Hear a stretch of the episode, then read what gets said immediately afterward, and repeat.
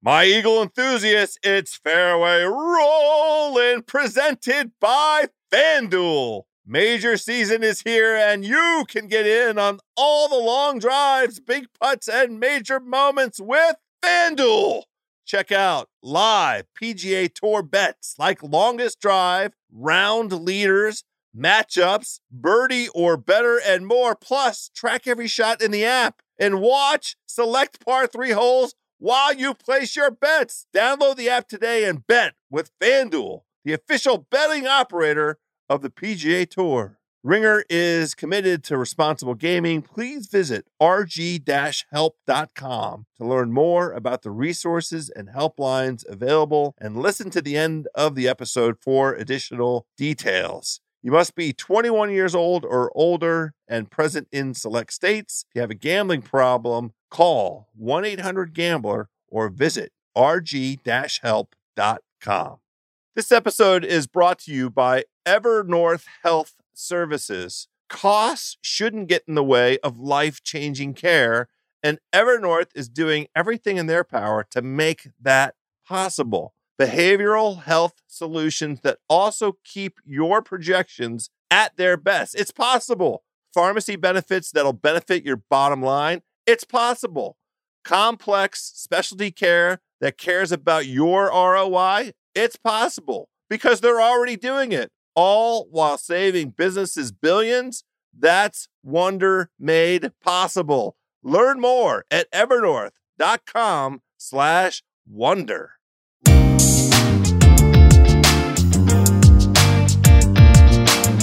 Hello, friends, and welcome to this golf podcast. Unlike any other, it is Fairway Roll,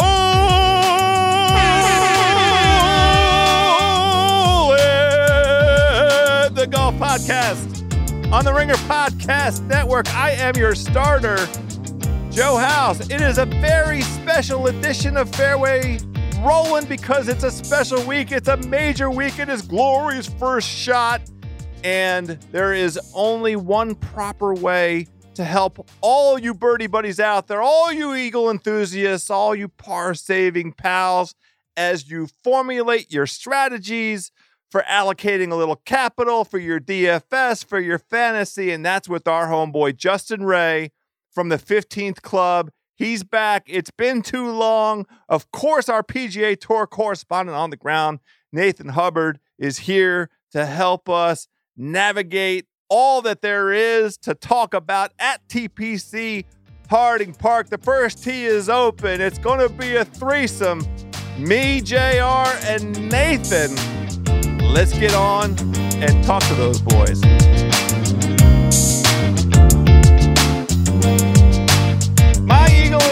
Enthusiasts, I am excited. I mean, I, I, I can't really contain myself. We had a great preview show that went up Monday. We taped with Golf, Golf Digest, Joel Beall. Check that out if you want to hear about some of the storylines. This show up on Wednesday, which is always the the show when I start, you know, my my deep dive research. We want to try and make up a little bit of a game plan for how to allocate some capital, get some successful DFS lineups, fantasy, what what have you. This one is really when we start putting the, the, the pedal to the metal. And I'm just so happy. We have major golf imminently in our lives, and there is nobody better to talk through some major golf analytics than our guy, Justin Ray. JR, how are you, buddy? I'm wonderful. Good to be talking to you again. Uh, it's been too long, man. It's been too long. I mean, with the, the uh, Golf Channel threw up a stat uh, last night in, in some of their uh, preview coverage, which has been outstanding. I've really been enjoying it. About you know the the amount of time that has lapsed since the last major in, in professional golf, and it's yeah. you know uh, I think the up. number I think the number just said too damn long. That's exactly right. Well, uh, JR, head of content at the 15th Club. And the thing that I, I, I, like, this is why you are on this show. This is why you've been doing it for years now here on Fairway Rolling. The 15th Club is telling the true story of golf performance. And that is what we're going to do for all of our par saving pals out there. No Yes? question.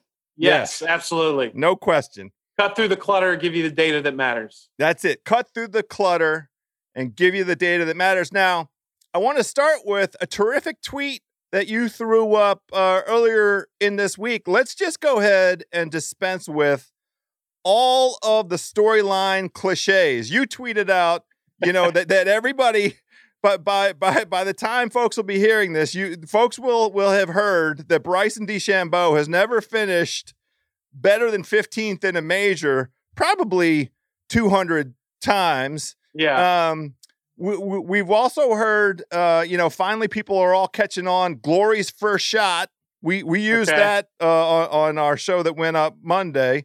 How about I Marine saw- Layer? I think Marine Layer is on the bingo card this week. We're going to hear Marine Layer another 6,000 times. Although I saw somebody comment that maybe in the northern part, in Northern California, it's fog and Marine Layer is in the south. I'm not from the West Coast, so I don't know. My brother lives in San Francisco. Apparently, the fog in San Francisco has a name. Oh. they call it Carl. I'm Yeah. not making this up. Carl you with have a to look Into it. My brother told me about it, but Carl with a K. He's got his own Twitter account. We're going to talk about Carl, I think, when we try and break down what to expect out of this venue. Um, couple other cliches. I just want to go ahead and clear it. Rory won the match play event here. Rory McIlroy won the match play event here in 2015. correct. Rory hasn't won a major in six years. We did mention both of those on on our Sunday Monday pod as well. We, you wouldn't be doing it justice if you didn't mention these things.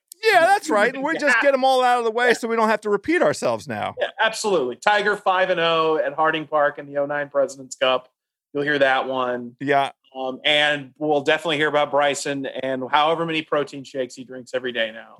Um, there's you know there's a whole there's a whole big list of them, and we'll uh, we'll we'll eventually rattle through all of them. But yeah, hopefully I can give you some information that goes beyond that that helps Yes, out yes. helps helps everybody make a few uh, smarter picks this week.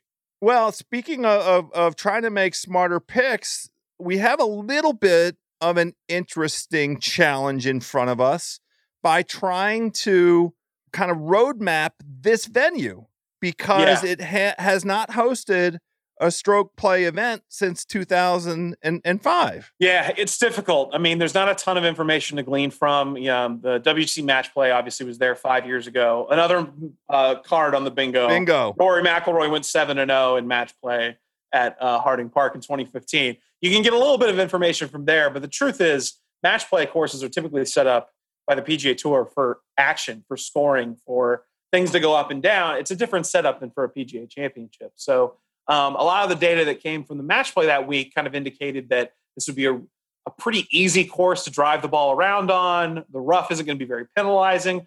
Tiger, when he won here in 2005, I'll give you an example how I think it'll be a little bit different the setup. When Tiger won here in 05, he hit less than 40% of the fairways. I don't think that's necessarily a recipe for great success this week, uh, based on some of the early pictures. I do think that uh, this course is going to really set up well for the guys who can hit it a long way, even more so uh, than usual on tour. Um, but you know, the, the driving distance is a big thing. You look at the guys who finished first and second in those two events, uh, the 05 WGC and then the match play. Tiger Woods beat John Daly in 05, which wow, that's a lightning in a bottle time capsule moment there. And in the other instance, Rory beat Gary Woodland. All right, I give you those four guys, Tiger in his prime, and those three. And the one thing that pops into your head is they can crush the ball off the tee. So I think there's something to be said for that. Um, some of our performance analytics indicate that the most significant approach shot this week is going to be between 175 and 200 yards. Um, Brooks Koepka mentioned today in his press conference that he had a few more long irons than he's used to um, out there. So I think you're going to see that a lot. Some of the guys who rank really high in those proximity stats from that distance are guys like Rory, Justin Rose, Mark Leishman's a really good player with his mid to long irons. Um, so I expect a little bit of that. And some of our data also suggests too that you can probably see, and this this tends to come when the approach shots are further away. You're going to see guys have to hit more putts from the 15 to 25 foot range. You might might normally see week to week, or maybe you know last week or the 3M Open or something on the PGA Tour. Um, Webb Simpson leads the PGA Tour in putts made outside 10 feet.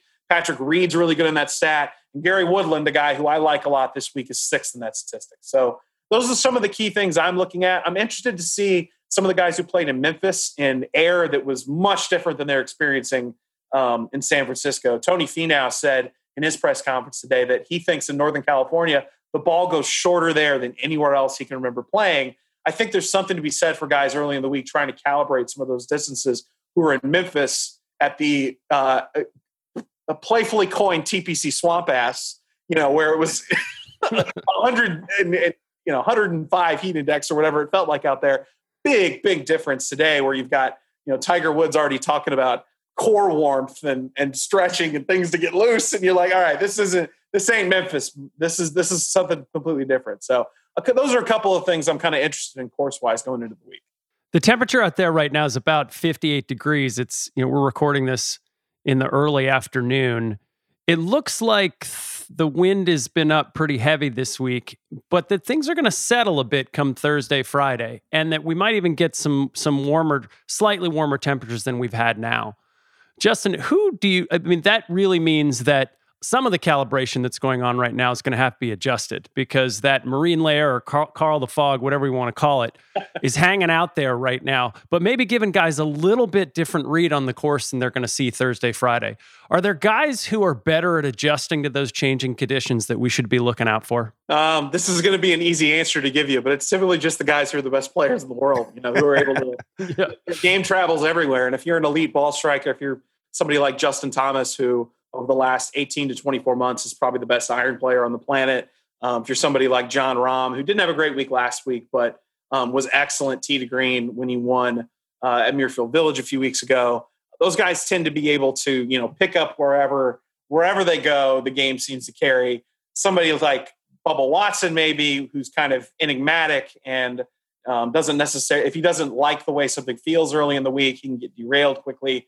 I don't know. Bubba's an easy guy to pick on in that department, I guess, because it's kind of the first guy that comes to mind. But um, yeah, it, it, that's a that's a tough thing to measure. Guys who are able to adjust uh, from place to place. But I think a guy like, let's say JT, who's won on all different kinds of surfaces and places everywhere. He's won in Hawaii and Malaysia and Tennessee, and you know, it doesn't matter where it is. Like he's been able to be successful.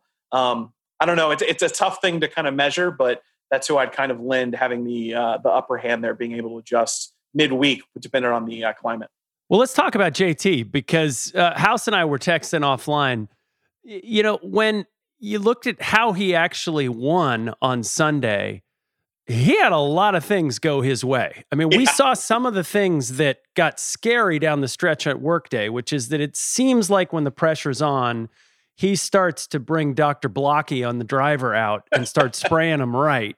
And and he almost, I mean, with a little bit of a harder charge from Brooks, he was going to be under some pressure. How, how do you feel about Justin Thomas coming into this week? Well, and if if he doesn't hit that bridge, I forget on which hole it was on that tee shot. I mean, you might have a completely different set of circumstances coming down the stretch. Um, I tend to err on the side instead of maybe thinking about, uh, like you said, Mr. Blocky showing up down the stretch here and there. I tend to err on the side of a guy who's putting himself into situations where he can is is in he has a chance to contend week in and week out.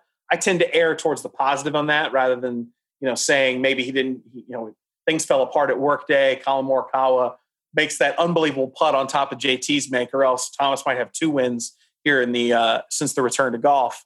Um, like I said, statistically, I think he's the best iron player in the world right now. Um, he was second in the field last week in strokes gained approach. Um, he leads the tour in strokes gained approach at the beginning of last season. Um, that tends to carry uh, that tends to carry everywhere you go. JT two. This feels a little bit to me, and I, I think I tweeted something about this a couple nights ago. It feels a lot like Rory McIlroy in 2014 when he headed to Valhalla. Um, Rory entered the final round at Bridgestone, trailing Sergio Garcia that year. He came back, lit it up on Sunday, won by a couple of shots, and then with that win, regained number one in the world. Then went to Valhalla and and won there, won his second PGA Championship. Justin Thomas this week he entered final round, different course, but final round the WGC, a few shots back, regained number one with a big win, and now is headed to the PGA looking for his second PGA championship. So there's a little bit of a feel there, kind of familiar to me, where I think it's there are guys who are really close to JT, maybe not the separation Rory had as the best player in the world at that time, but a guy kind of ascending back into that spot. with a big victory and now heading with that momentum to the PGA Championship. It feels a little bit like Rory in 2014 in that sense. So uh, I'm obviously a big dummy. Um, I mean, I wasn't going to say it. You have I, the stats on that, Justin. There, we I'm do sure. have the stats. I, there are a lot of receipts. I I've already crossed JT off my win list, not my top five list, not my top ten list, but my guys that are going to win because he won last week. Now that's overly simple. That has, you know, no bearing on, you know, exactly what kind of form he's in and so forth. But there is over the last 40 years lots of evidence that tends to indicate that a guy who wins the week before a major doesn't also win the major, right? From a probability standpoint, yeah, like it's really hard to win two golf tournaments in a row and it doesn't happen very often. So from a just a sheer odds and numbers standpoint, yeah, it's more likely that a guy that didn't win last week is going to win this week simply because the numbers are like 98% to 2% or whatever the case may be, unless your name is Eldrick. You know, then it's a little different. So, but yeah, no, I mean, look, in the last 50 years, only two guys have won on the PGA Tour and then won the PGA Championship the next week. It was Tiger in 07 and Rory in 2014. It doesn't happen very often, but I think eh, – and look, if that's a, a, reason enough for you to scratch them off the win list, there's lots of other nominees who I think are going to contend and have a really good shot to win. I just don't think that's necessarily a really legitimate reason to cross JT. well, I, I started off with with the caveat. I want to touch on something that both you and Nate kind of identified here, where we're trying to like you know come up with lines of demarcation around types of players and guys that might have success. And I'm wondering if you've looked at, you know, because a bunch of these names have already come up in our conversation, guys that have had success in California. If there's anything to be made, we've already talked about Gary Woodland, who won at Pebble Beach last year. We um, ha- have uh, touched on Jon Rahm, who has a great track record uh, uh, out in, in California. Tiger obviously has an impeccable record in California, an, un, an un, unmatched record in California. And then we have some young guys that also fit some of the things you're talking about. Collin Morikawa, who has a Northern California uh, relationship. Cal uh, Berkeley, his his alma mater, just a hop, skip, and a jump away from TPC Harding Park. He's played the venue and competed there before. Patrick Cantlay from Southern California, Xander Schauffele from Southern California. So, l- is there anything to be made of this like California tilt? I would say this week, you know, typically California, Florida, you're able to make that kind of delineation in terms of guys you expect to play well because of grass type. But I would say because the greens from reports out in uh, San Francisco, they're not POA this week. That's where I tend to like Brandt Snedeker statistically is the best putter on POA the last five, six years. That little pop stroke, he's an aggressive putter. It tends to work out in his favor on POA greens, but we don't have that this week at Harding Park. So I think there's a little bit less significance there. Now, in terms of maybe playing when there is a little bit denser air and your ball being able to cut through some of the heavier air in Northern California, um, I think you saw that last year at Pebble Beach. Look, Gary Woodland won. Brooks Koepka finished second. Jon Rahm was right there. These are all guys with piercing ball flights that's able to carry through there. I think that might have a little bit of, of weight to it, but in terms of just the California thing, maybe the I think the grass type really kind of lends itself to where it's not quite as significant as you may think. Justin, I think you gave away the goods in the first few minutes of this podcast because what you told us is that putts from 15 to 25 feet are going to be a huge factor this week. And and I've I've been getting some texts this morning from some people in the middle of their practice rounds out there who are saying that look, yeah, it's true this is a bomber's paradise and it's true that you're going to have to be deadly with your long irons, but the greens are relatively big and flat and they're really pure. And so that feels like depending on what happens with the rough, that the guys who can drain those 15 to 25 footers are really going to be the ones who can compete. But so let's talk about the rough because that's going to have a lot to do with how close people get. What we're hearing is it's really patchy. That right now on Tuesday, none of it is horrible, but there's some spots where it's maybe seven out of 10 hard. And then a foot away, it's two out of 10. So it's Tuesday. That means they've got the option to grow that up a little bit. But h- how do you feel if I tell you that that rough is going to get a lot worse? Does that change how you think about the Bombers and their chances this week? That's a good question. Um, if the rough does tend to get a little bit worse, I might actually put a little bit more emphasis on those guys who are really good at making putts from 20 to 30 feet. Um, you would think that there's going to be more frequent approach shots that land at that range if the rough is more penalizing, right? It's going to be tougher to get it close. And, you know, it's, it's a stark contrast. Like last week, six of the last eight winners at TPC Southwind led the field that week in strokes gained tee to green. It is purely a ball striking evaluation on that golf course. I think here you're going to get a little bit more, a little bit more balance in terms of the statistical profile of the guy who fits it. Um, where depending on how penalizing that rough is, you know, misses around the green could be a little bit more penalizing too. So um, you look at guys who have really good um, short games to accompany, you know, being able to be a good power hitter as well. Um, there are two guys on the PGA Tour this season who are in the top 10 in both scrambling and strokes gained off the tee. Xander Schauffele, one of those California guys, and Bryson DeChambeau are the two that fit that profile. So, um, yeah, the rough is the really interesting part. I mean, uh, like I said, it, at the match play in 2015 and even in 05 with the WGC at Harding Park, the rough just wasn't that penalizing. And so a lot of the data we're, we're pulling from those two events, uh, if Kerry Haigh, you know, grows that rough out a little bit, PGA of America makes it a little bit tougher. Um, th- that data is going to have a little bit less weight in terms of picking what what's going to be most significant as the tournament plays out. But that's one of the most interesting things to me early in the week is seeing how penalizing that rough is, and uh, you know, seeing which guys are able to you know keep it out of it or you know overcome the fact that their tee shots miss. Birdie Buddies, quick break to make sure that you know to get your entries in to the Fairway Rolling Dough contest on FanDuel there are four events. This PGA Championship is the first of them. The Fairway Rolling Dough Invitational on FanDuel. This is a DFS daily fantasy golf leaderboard series. You enter four contests starting this week with the PGA Championship. The other contests will be the US Open, the Tour Championship, and the Masters. And after each round, they're gathering up the scores, collecting them, and posting them on a leaderboard. For each contest, of course, you can still win thousands of dollars in cash prizes, but we are taking a tally of how you do over each of these four contests, and we've got one hell of a prize package, my par saving pals. Not only is there an exclusive Fairway Rolling Dough Championship jacket. Not only do you get a lifetime supply of bragging rights, we are offering to the winner of this Fairway Rolling Dough Invitational an appearance on this very podcast. You're going to join me. You're going to join our PGA correspondent, Nathan Hubbard. We might even be able to get the podfather himself, Bill Simmons, to join us. If you don't finish at the very tippy top, you could still win. We got ringer gear to send to folks.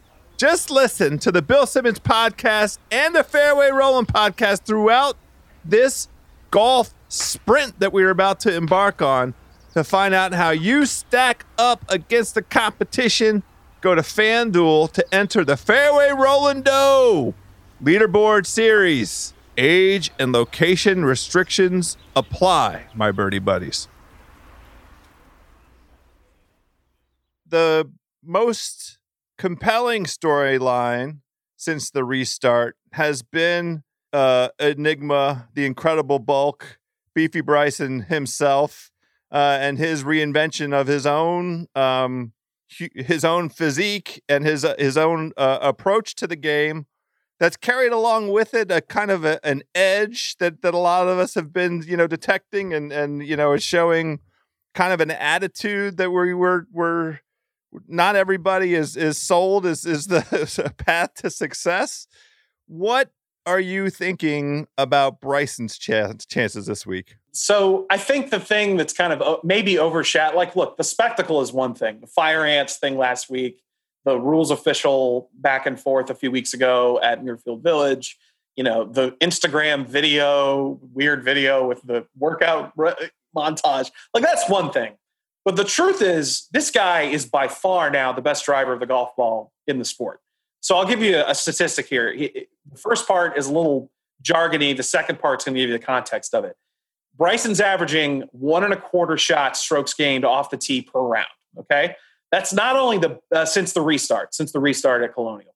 That's not only the best on tour in that span. The gap between Bryson and number two is the same as the gap between number two Cameron Champ and number twenty six. That's the gap. That's the gap he's created with this protein steak and lifting and swinging really hard driving advantage. He's created a legitimate gap between himself and everyone else in terms of gaining strokes off the tee. Now, whether or not that translates to a major championship setup is yet to be determined. Like I said earlier, the, you know, the guy has as many top tens and majors as I do. So that's not to say he doesn't have an amazing pedigree. You've got to be a hell of a player to win at the clip he has, to win a USAM and an NCAA in the same year. Like he's an awesome player with a lot of potential. You know, all the sideshow stuff aside, but you've got to see whether or not that driving acumen is able to translate into the big championship setting. Um, I think this is the week where he contends in a major championship simply because driving prowess is so significant on this golf course. I'm not picking him to win, but I think that that course fit with Bryson, that skill set, the way he's been playing since the restart, I think he's going to be a force to be reckoned with at Harding Park. Well, the best thing the PGA did with Bryson this week is they paired him with Adam Scott, who has been in his basement for the last eight months, like disconnected from the internet. I don't think Adam Scott's going to recognize him. Like Adam Scott won at Riviera, and then he went surfing.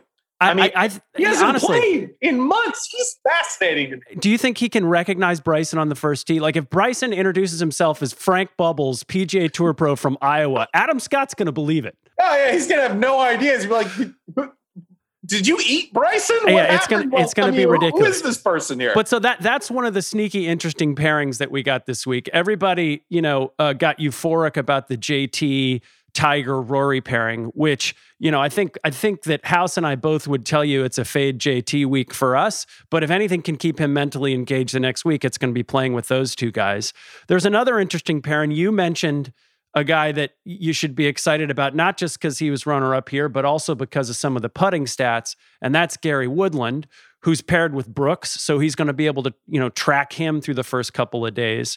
You know, we got Xander and Daniel Berger playing together. Do you put any stock in the pairings in the first couple days? Statistically, is there any rhyme or reason to that? Or is it all really for the cameras and it doesn't so much affect the way guys perform? Uh, I don't think, not necessarily. You know, one of the things that I've always really liked over the years, especially in recent years. These two guys were huge rivals in their respective primes. But Phil has said in recent years that when I play with Tiger, it makes me better. And like I went through during the pandemic at one point and looked at every time Tiger had played with Phil compared to Phil's rounds with anybody else. And Phil was a shot better throughout his career per round playing with Tiger Woods than he was on every other golf course playing with everyone else. And they were typically paired together at U.S. Opens when the U.S. Open, USGA used to go one, two, and three in the same group. Um, these are difficult golf courses they'd be paired up together against. So maybe with some guys there could be some validity to that. But in terms of unless it was honestly, unless it was Brooks and Bryson together, which would have been just grab the popcorn and get ready for rounds one and two, if that's the case. I mean, hopefully we get to see them in a showdown on the weekend that would be a fantastic theater on a great golf course in a big setting. But I mean, maybe there's a few guys here and there where there could be a little bit of a difference, but I think on the whole, when guys are paired together, it doesn't make that much of an impact. Yeah, it seems like on that note, the thing with the pairings that's perhaps more in, indicative of how things might go down is is the time split, right? The guys who have the opportunity to go out early on Thursday and then play late on on Friday and whatever the weather conditions you know might might kind of deliver under those those settings. Um, do you have a view yet as to which of of the time splits uh, might have an advantage, or is it too early? It's too early. I don't. I mean, I could I can invest time in it, but there's just no there's no bank of accuracy to go with there. It's it's yeah. tough to We're it's a tough guessing. thing to predict. Now, I will say that you know, I, I, do expect there probably will be a split there that that makes some kind of difference, and there will be an advantage based on wave. But unfortunately, I can't give you any useful information on which one that's going to be. Well, I was very glad to see Tiger get an early Thursday, late Friday, because that eliminates the thing. Hopefully, eliminates. I'm knocking on wood here loudly eliminates the thing that he encountered at the memorial, which was an afternoon tee time followed up by a morning tee time, and he couldn't get himself loose. Yeah, yeah. I do think that when Tiger has a later tee time, especially in a cooler environment, he's gone at, he's spoken at lengths about his need to, you know, give himself multiple hours to get ready, um, especially for major championship competition, depending on how good his back feels week to week, which is if you know anybody with a bad back, myself included, will tell you that any given day. You don't know. Sometimes you just don't have it. So um, he does need that time, and that that probably is a positive for Tiger. That's splitting the teeth. We're talking a lot about the weather, and the weather is feeling very European, but we're not talking a lot of Europe uh, about a lot of Europeans. Are, huh. Is there anybody who you know we're not talking about that we should be thinking about? I mean, Matthew Fitzpatrick has been playing some great golf. Hatton's been playing some great golf since he came back. Is there is there any of those players from across the pond that have snuck beneath the radar here who you think can do some some damage this week? I'll give you. You mentioned one of the guys I want to talk about, but I'll give you a, a kind of like a counter to common knowledge going into this week. Right, Fitzpatrick's been playing great. He's he's had a couple of high finishes in a row. Um, 15th Club has a course uh, fit model predictor. Like I won't get into all the nerd stuff of it, but basically it uses player performance and course data to predict which players are going to fit best at a given course. Matt Fitzpatrick is one of the worst fits this week of anybody. Um, I tend to err on the side of you know player profile and years of data rather than the hot hand going into a tournament. Um, Fitzpatrick is somebody who you know look he's, he's not going to hit the ball a whole lot uh, in terms of distance. He's not going to hit it a long way. Um, he's going to win tournaments with his short irons and, and his short game. Um, I don't see. I mean, I think that's the main reason he hasn't won on the U.S. tour yet. He's won on some shorter courses in Europe, but he hasn't necessarily seen that success translate. He won the U.S. Amateur, but he hasn't seen that success translate onto the PGA Tour yet, where distance tends to be a little bit more important. The flip side to that, there's a guy who's missed three cuts in a row. He is a former number one player in the world. He's been working through an equipment change that I think has impacted him more than more. It's one of those things that we don't really talk about because the the equipment manufacturers kind of keep it under wraps and who's hitting what. And I think that's really impacted this guy. He has a top 20 in six of his last eight major championship starts. Justin Rose is one of the players who our course fit model favors very highly this week. And I know people are going to be wary to pick him because, look, he missed back to back cuts at Muirfield Village, a golf course where he's won before. Um, but I have confidence in our course fit model, and I really do believe that Rose is going to bounce back and have a pretty good week this week. I, I, don't think you should shy away from him based on recent results. He's he has been able to take a little bit of time and maybe get get that equipment situation a little bit fixed, get those distances dialed in. Um, he's not hitting the, the the clubs he was hitting the last year or so, where you know you saw him kind of drop in the world rankings off that career peak a few years ago. Rose fits a lot of our analytical models really strongly this week. Well, and, and he uh, was right there last year at Pebble Beach in the U.S. Open on Sunday. I mean, if you could have got a couple of those putts to fall, he had an incredible putting day on Saturday and then couldn't replicate it on Sunday. But if you're looking for, you know, a guy with a tennis who who obviously feels comfortable in Northern California, certainly fits that parameter as well, right? Yeah, definitely. He's won at Torrey Pines. Um, like you said, he, I mean, he, I think when he shoots, he shot 63, I think, in the first round of the U.S. Open last year at Pebble. Um, you know, he's a, look, there's nothing that's going to spook the guy. Three missed cuts in a row. His confidence is not going to waver. He's done basically everything you can do in the sport of golf in his career. Um, I, and the course fit, I really have confidence in our new course fit model. I'll stop right. on it. Sounds like an infomercial. I'll stop doing that. But can, there, can regular people get a look at that? What do we got to do to get a look at that thing? Uh, we're working on it. We're working All on right. making it public. Yeah, All absolutely. Right. But yeah, no, uh, Rose is a guy who, like I said, I think is going to have a bounce back week this week. Well, so talk to us about some of the guys uh, from JT's vintage who he's overshadowed just a little bit lately, and maybe maybe the course fit model can shed some insight on that. But there's three guys who uh, one of whom we've been dancing around not talking about, but but we'll we'll name him in a second. The first is Daniel Berger, who in his last seven starts he's got a first, a T two, a T three, a T four, a T five, a T nine. I mean, he is playing terrific golf. He came out of that 2014 uh, 2014 Korn Ferry Tour class with JT. Uh, how do we feel about Berger first? Secondly, House talked about Xander, California guy. He feels like he's ready to break through. This is a tournament where sometimes you see a guy grab his first major. It's a California thing. How about Xander? And then lastly, we don't want to speak his name, but if this is going to be a putting contest, Jordan Spieth is going for the Grand Slam. Talk about those three guys and how they fit out here this week. Well, Berger might be the most consistent player in golf over the last six months or so. Remember, he had that streak where he didn't have a round over par from like October until a few weeks ago. Now, of course, big block of that there was no golf, but that was a ridiculous streak. One of the longest on tour over the last 30 years or so. Um, Berger leads the PGA Tour since the restart in strokes gained total per round, um, meaning basically he's been the most consistently good player week in week out since the tour has resumed. Um, you know, he's not a guy. He's a guy who he held the 54 co-lead with Tony Finau at Shinnecock a few years ago. We all forget because Sunday was crazy. Saturday, Saturday was crazy too. You know, with the, the crazy weather conditions of that U.S. Open. Um, but Berger was contending there too, and he's a he's, a, he's a, good who, putter from 10 to 15 feet. He knows yeah, what he's and doing. He, he, had a great round Sunday at TPC Southwind. You know, a place where he's had a ton of success, obviously, in his career so far. Um, it's tough to not be bullish on Daniel Berger this week. You know, the, the, just the the sheer form he's displayed in recent weeks um, you, have got to be confident in him. Xander is is really interesting this week to me too. Now, all the driving metrics suggest you know he's kind of he's not the biggest guy in stature. He's not DJ Brooks, Bryson, so you don't think this, but Xander is one of the best drivers of the golf ball on tour. Um, he's top five on tour since the restart and strokes gained off the tee per round.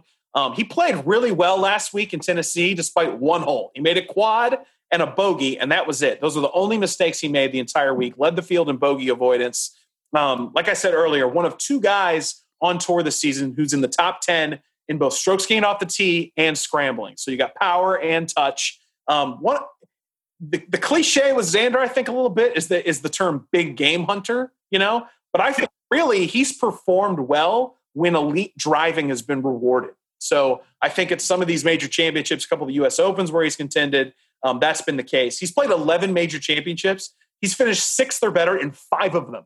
I mean, that is you, you, say trending towards you know knocking down the door, maybe kicking it down, a place where uh, you know in California, like you said, this this could be a good fit for Xander this week too. You feel like he's got to win one at some point. Metrics. Jordan, the last guy you mentioned, can you imagine? Let's say we've just left the 2017 Open, and we say, okay, three years from now at the PGA, Jordan's going to be going for the Grand Slam, and it's like number 62 on the storyline list. It's like he's not even there. You know, you wouldn't have, you wouldn't be able to wrap your brain around it. Um, his course fit to bring it back of, from the model is not good this week. Uh, God damn it! That, coupling that with this kind of inconsistent tee to green play, hmm. um, he's still look. He's still a top five putter on the PGA Tour. He is since the restart. He is over the last two seasons. But that tee to green play, it's just not consistent enough to give a lot of confidence in Jordan being able to finish it this week. He's got a ton of chances left, though, man. He's not going anywhere. He's going to be here for a long time, playing a lot of PGA championships. I just don't think that he, you know, completes the tri- the rectangle of, of four this week. I just don't think it's a, it's his time. Birdie Buddies, quick break from this chat with Justin Ray. I want to talk to you about the Whoop strap. Whoop! It's a fitness wearable that provides personalized insights on the performance of your sleep, how recovered you are, and how much stress you put on your body throughout the day from both your workouts and the normal stressors of life.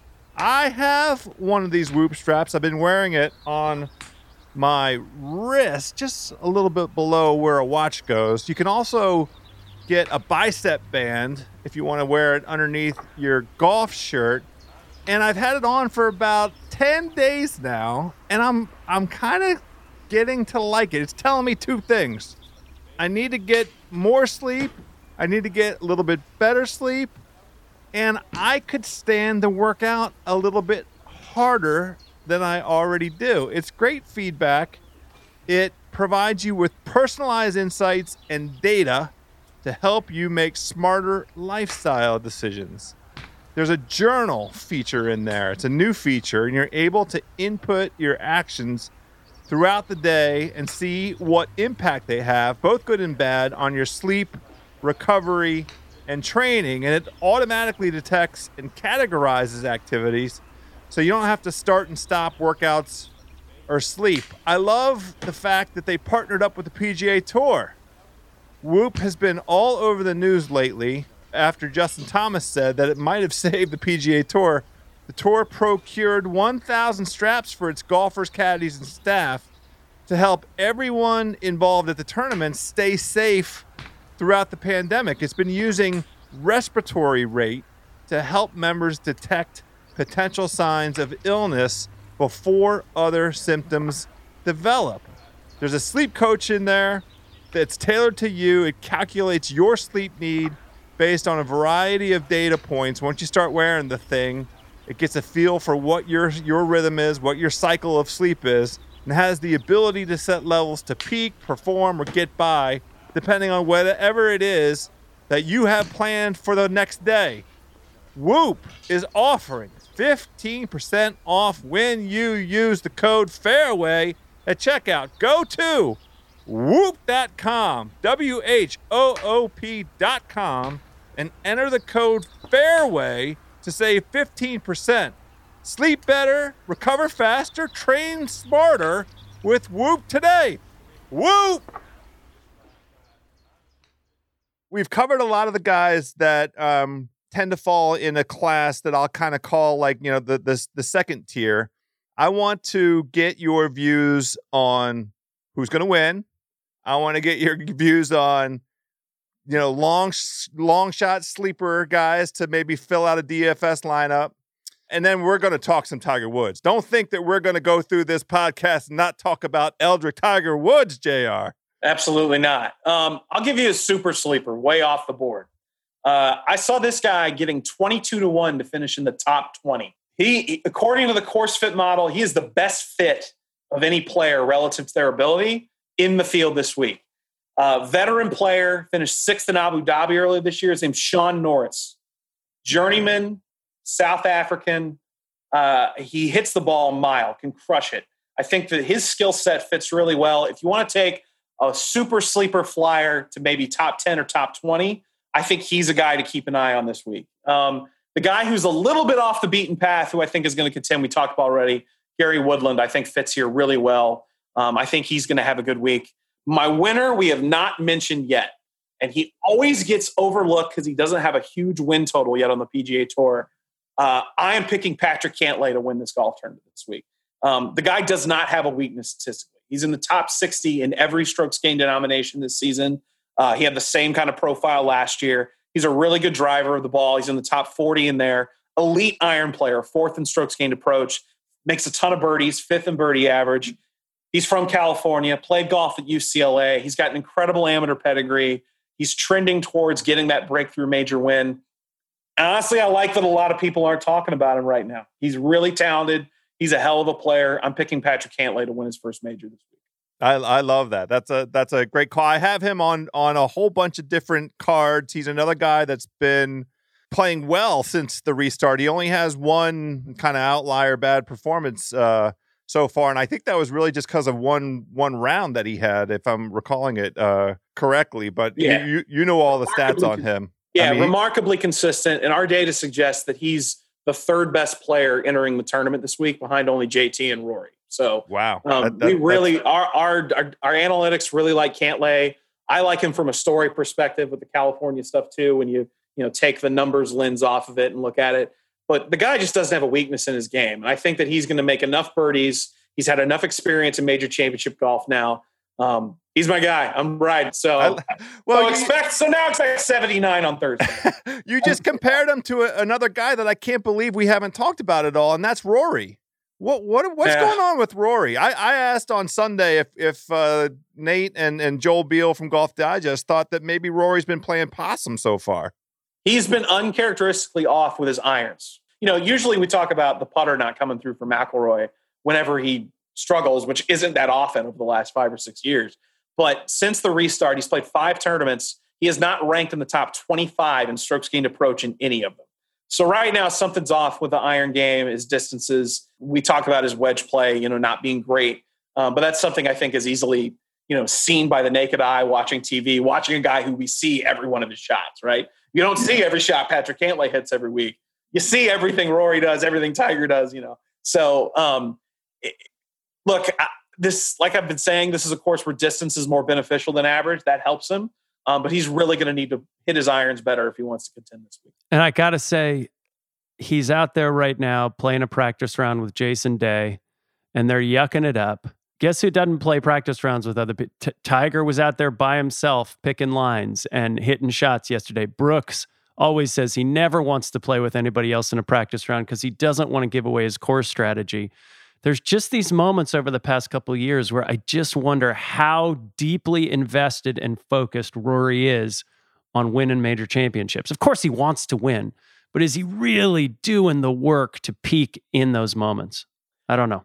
Yeah, I, I can't speak to that, but um, I, I I can't see how one would garner that impression. You know, maybe it's part of the reason why you know he feels like he'd be. Uh, it's a great dude. If you're stuck on a road trip with him, I'd much rather you know, be stuck in a car for nine hours with Rory McIlroy maybe than you know a hyper intense Brooks Koepka getting ready for a major. But that's not necessarily the you know. I can see why maybe you know from a distance you could think that watching him going into a major. Game. It's been six years. It's time for Rory to step up and win a major. This it's has been too long. That it's been six years, right? It doesn't feel like it's been that long. You know, he won Player of the Year last year. You can debate whether or not Koepka should have won that. I would have given it to Brooks, honestly. Yeah, it's. I looked this up, and and this is to say I don't think anyone in their right mind could possibly imagine that Rory's not going to win another major, right? But there's 19 guys to win five majors, okay, in the men's professional game. The longest gap anyone had between wins four and five is four years. No one ever had a gap between major win four and five that was long. Now, obviously, you know, there's guys like you know, Tiger went more than a decade between 14 and 15. And, and, I don't, I, I can't wrap my brain around the possibility that he wouldn't win another major championship. He's too good, too consistent. We were talking about how he couldn't finish out of the top 10 before the pandemic. You know, he had like seven worldwide top 10s in a row. But man, it's been six years, right? It's been a long time. And, you know, I, I, I think I go back to the iron thing this week. It's really been uncharacteristic. He really hasn't hit his irons well the last month or two. He knows it. He's working on it. And, you know, I, I just would need to see more I would have liked to seen better iron play last week in Memphis to, to put a lot of money on him this week. Well, we we've gone all this time. We've talked a little bit about him. There is a growing buzz I've been seeing on the social media, the interviews, the Golf Channel. There is a a, a level of excitement that is increasing because Tiger Woods arrived out in San Francisco early somehow got himself a little early access out there uh, to the golf course, maybe ahead of some other players. I don't know. And all of the signs so far this week have been positive, it seems. Uh, there is a lot, you know, talk about um, the the the approach he's taking with the practice, the his tiny entourage that that's practicing with him. He's physically talking about how, how good he feels. I don't know, JR. I'm not counting them out. Yeah, I, it's impossible to. To quote a line I've said every time I've talked about golf the last, since you know since college is you can't count out Tiger Woods because you can't. No, and look, nobody's more familiar going into big events with few reps. This guy's the king of it. You know, with the injuries that he's fought through the last oh, seven, eight, nine years. You know, it's he's gone into a lot of big events. He knows how to more so than anybody else he'd know how to prepare himself for a major championship, having not played a lot of competitive golf. Um, but I worry about the cold air. I don't know. I, I worry about his ability to get himself warmed up. Uh, at 44, no one's won a PGA 44 or older since Lee Trevino in 1984. Um, I, I, I do think too that look, he's got to hit his driver straight, I, and he doesn't necessarily always have to do that. That that is not a thing that matters at Augusta National. It doesn't really matter at East Lake. Like it, a lot, the places we've seen him had a lot of success. You're able to be wild off the tee, and it's not necessarily very penalizing. If he hits 39% of his fairways like he did when he won here in 2005, he's not going to win the golf tournament. He's got to be straighter off the tee if he wants to wants to contend. I I, I want to believe, man. I you know I've got a I've got a hat on right now with this. Yeah, I I was going to ask. You're wearing the hat. Mainly, it's because the Tiger Woods brand hats. Uh, this is a sidebar. I have a head the size of a Spalding basketball, and they actually fit my giant frame. So, but that's uh, neither here nor there. No, I I, it, I want to believe. You know, I want to see him play well. We all do. He, it's great for the sport whenever he succeeds. I'm a little worried though about the penalizing rough and maybe that cool air getting that back. I'm with you. The thing for me about all the grinding and work he's been putting in this week is it's been fascinating to watch. I mean, he's going up to the greens and snapping balls with the spin rate that he thinks his wedges will come in and watching where they land and putting from those spots and you know he's he's hitting snappy wedges out of the collection area on that drivable par 4 seventh great that's a lot of work why because he knows that he can't overpower the course. He knows there are probably 25 guys in this competition who probably have their skill set more honed and are, are just sharper with off the tee and maybe even on the green than he is. So he's trying to win this tournament with his mind, is what it looks like. He's trying to outthink everybody on this course. And it just doesn't look to me like Harding Park is a massively strategic, you have to think your way around the smartest golfer out there is going to win type of course. It feels like it. yeah. that's that's the thing that scares me about Tiger this week. I think we're going to get a nice performance out of him. It's going to be fun, but I just feel like there's 20 or 25 guys who are going to be better at this golf course than his mind is going to allow him to be. And we talked. I, I, agree with you. I, we talked about it earlier. The greens are largely there's not a lot going on with those greens. That's not a. It's not a place where strategy and places to miss, I think is going to have a massive impact. I, am with you. I, I think if I will say this, and I just thought of this, you know, since you know the gearing up to the win at the Tour Championship a couple years ago, his success at the Open, and then finally the win at the Masters. You know, he's known how he's been able to strategize a way where look, he's not going to outdrive Bryson and DJ and Koepka and Rory. It's not going to happen, but he can still hit his irons about as good as anybody on the planet.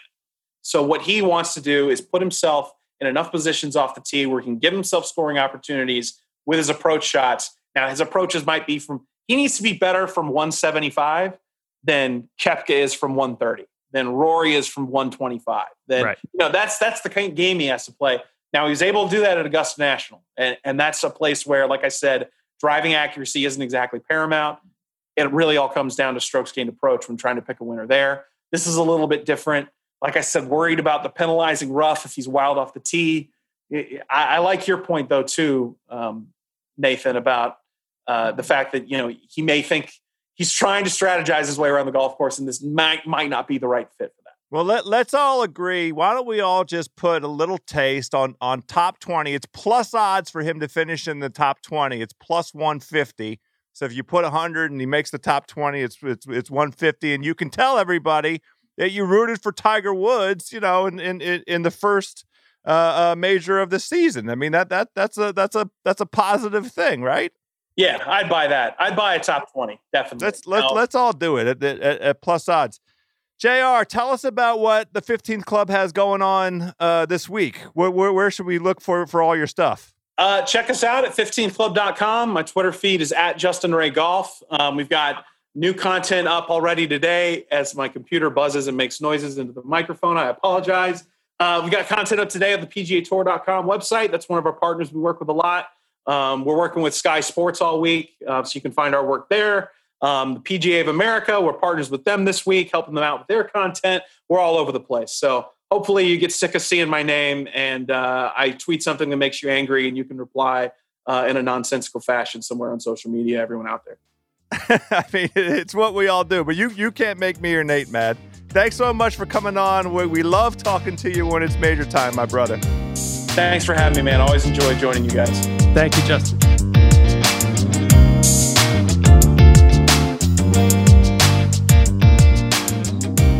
All right, my par saving pals, there you have it. I hope everybody has strong ROI this week. Great performances in your fantasy and your DFS. Nate and I will be back Sunday evening, immediately after this PGA championship has wrapped up and a winner has been crowned. We're going to break it all down for you. And Nate is going to have some special insights from his own perspective. He is going up there to TPC Harding Park, so he will be walking the grounds and he'll have some extraordinary thoughts for us on why it is that the winner did the winning. Until Sunday night, my par saving pals, let's all hit them straight out there. This episode is brought to you by 20th Century Studios' Kingdom of the Planet of the Apes. As a ruthless king builds his empire at the expense of the remaining human race, a young ape will fight for the future of apes and humans alike. Kingdom of the Planet of the Apes. Enter the kingdom in IMAX on May 10th and in theaters everywhere. Get tickets now.